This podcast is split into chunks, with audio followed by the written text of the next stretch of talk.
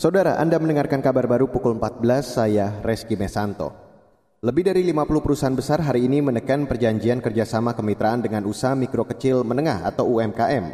Kepala Badan Koordinasi Penanaman Modal atau BKPM Bahlil Lahadalia mengatakan, perusahaan besar itu adalah perusahaan penanaman modal asing atau PMA dan penanaman modal dalam negeri atau PMDN. Bahlil mengatakan, Kolaborasi perusahaan besar dan UMKM itu diharapkan bisa memberikan dampak positif terhadap perkembangan ekonomi di daerah.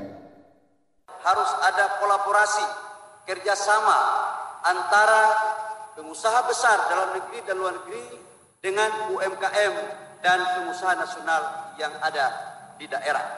Bapak Presiden kami laporkan bahwa hari ini jumlah pengusaha besar yang melakukan tanda tangan sebesar 56 perusahaan besar asing dan dalam negeri dengan 196 UMKM.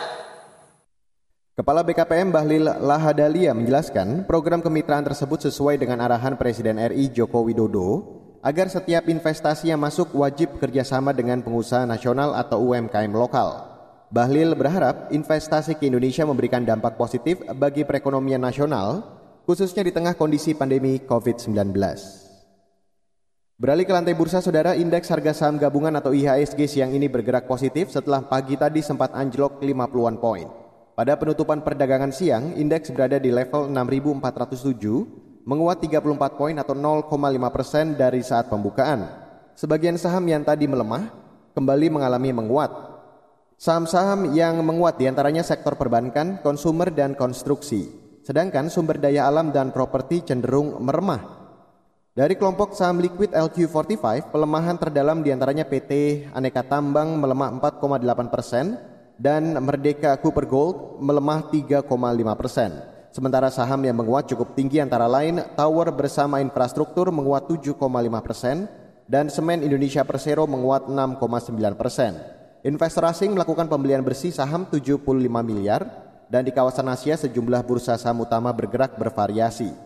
Indeks Hang Seng Hong Kong dan Shanghai Composite Index menguat, sementara indeks Nikkei Jepang dan Straits Times Singapura melemah. Sementara itu, saudara, data RTI memperlihatkan rupiah melemah cukup dalam sekitar 0,8 persen dan diperdagangkan di posisi 14.150 rupiah per satu dolar Amerika Serikat.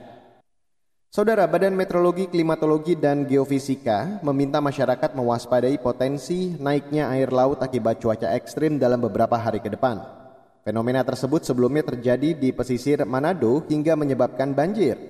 Kepala Pusat Meteorologi Maritim BMKG Eko Prasetyo mengatakan, peristiwa tersebut dipengaruhi beberapa faktor, antara lain angin kencang dan pasang air laut maksimum. Meski begitu, BMKG meminta masyarakat tidak perlu panik dan tidak perlu mengungsi. Masyarakat diminta tetap waspada dan terus memantau perkembangan informasi cuaca terkini dari BMKG. BMKG juga mengimbau masyarakat yang tinggal di wilayah pesisir untuk mewaspadai ancaman bahaya pesisir ketika fase pasang air laut berbarengan dengan gelombang tinggi. Masyarakat diharapkan mengambil langkah antisipatif terhadap potensi masuknya air laut ke daratan. Demikian kabar baru KBR saya Reski Mesanto.